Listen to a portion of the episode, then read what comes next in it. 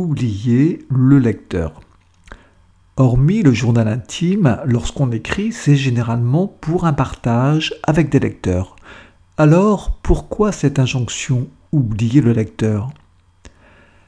Ce ne serait pas de la provocation gratuite de ma part? Je vous assure que non, je m'explique.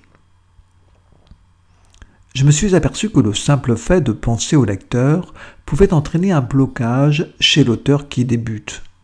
Comment On se demande sans arrêt si ce qu'on est, si ce qu'on est en train d'écrire va plaire à nos futurs lecteurs, pour ma part, lorsque j'ai décidé d'écrire pour la première fois, j'ai senti une présence diffuse autour de moi qui me mettait mal à l'aise.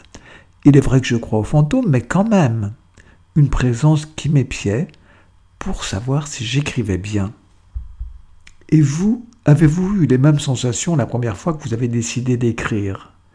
Je ne parle pas d'une simple lettre, bien sûr, mais d'un récit, d'un livre. N'avez-vous pas eu l'impression qu'une personne rôdait autour de vous pire qu'elle osait même regarder par-dessus votre épaule ce que consciencieusement vous étiez en train d'écrire? Alors, que s'est-il passé? Avez-vous démasqué l'intrus? Oui? Non? Si vous lui aviez retiré son masque, vous auriez probablement découvert que cet intrus n'était autre que votre futur lecteur qui, sur la pointe des pieds, était venu jusqu'à votre table de travail regarder par-dessus votre épaule. Lorsqu'on pense trop au lecteur, on tourne en rond, on revient en arrière constamment pour voir si ce qu'on a écrit est acceptable, à tel point qu'on n'avance plus, on fait du surplace, on tourne dans le vide, on s'embourbe. Est-ce que ce que j'écris va plaire? Comment va-t-on me juger? Mon histoire a-t-elle vraiment de l'intérêt? Que va-t-on penser de mon style? Comme on n'obtient qu'un lourd et profond silence en réponse à ces questions, on a tendance à s'affoler. On rature, on remplace un mot par un autre, on supprime une phrase, on déplace un paragraphe, tant et si bien que 30 jours plus tard, on en est toujours au même point. Le plus ennuyeux dans tout cela, c'est notre inspiration qui en prend un sacré coup. Nos belles idées finissent par s'envoler, on ne sait plus où on en est, on ne sait plus où on va. Dans notre tête, c'est le désert.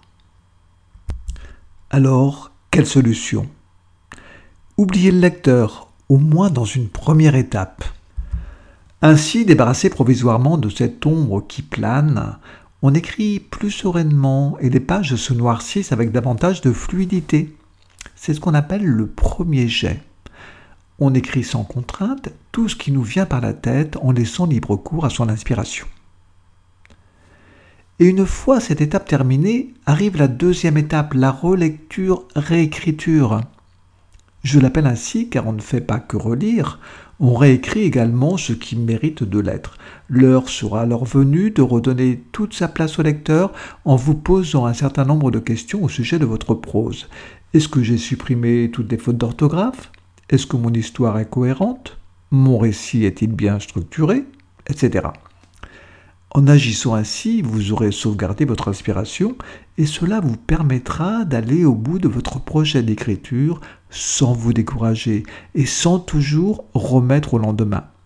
Pour me résumer, donnez de l'importance au futur lecteur, oui, mais au bon moment, autrement dit lors de la phase de réécriture.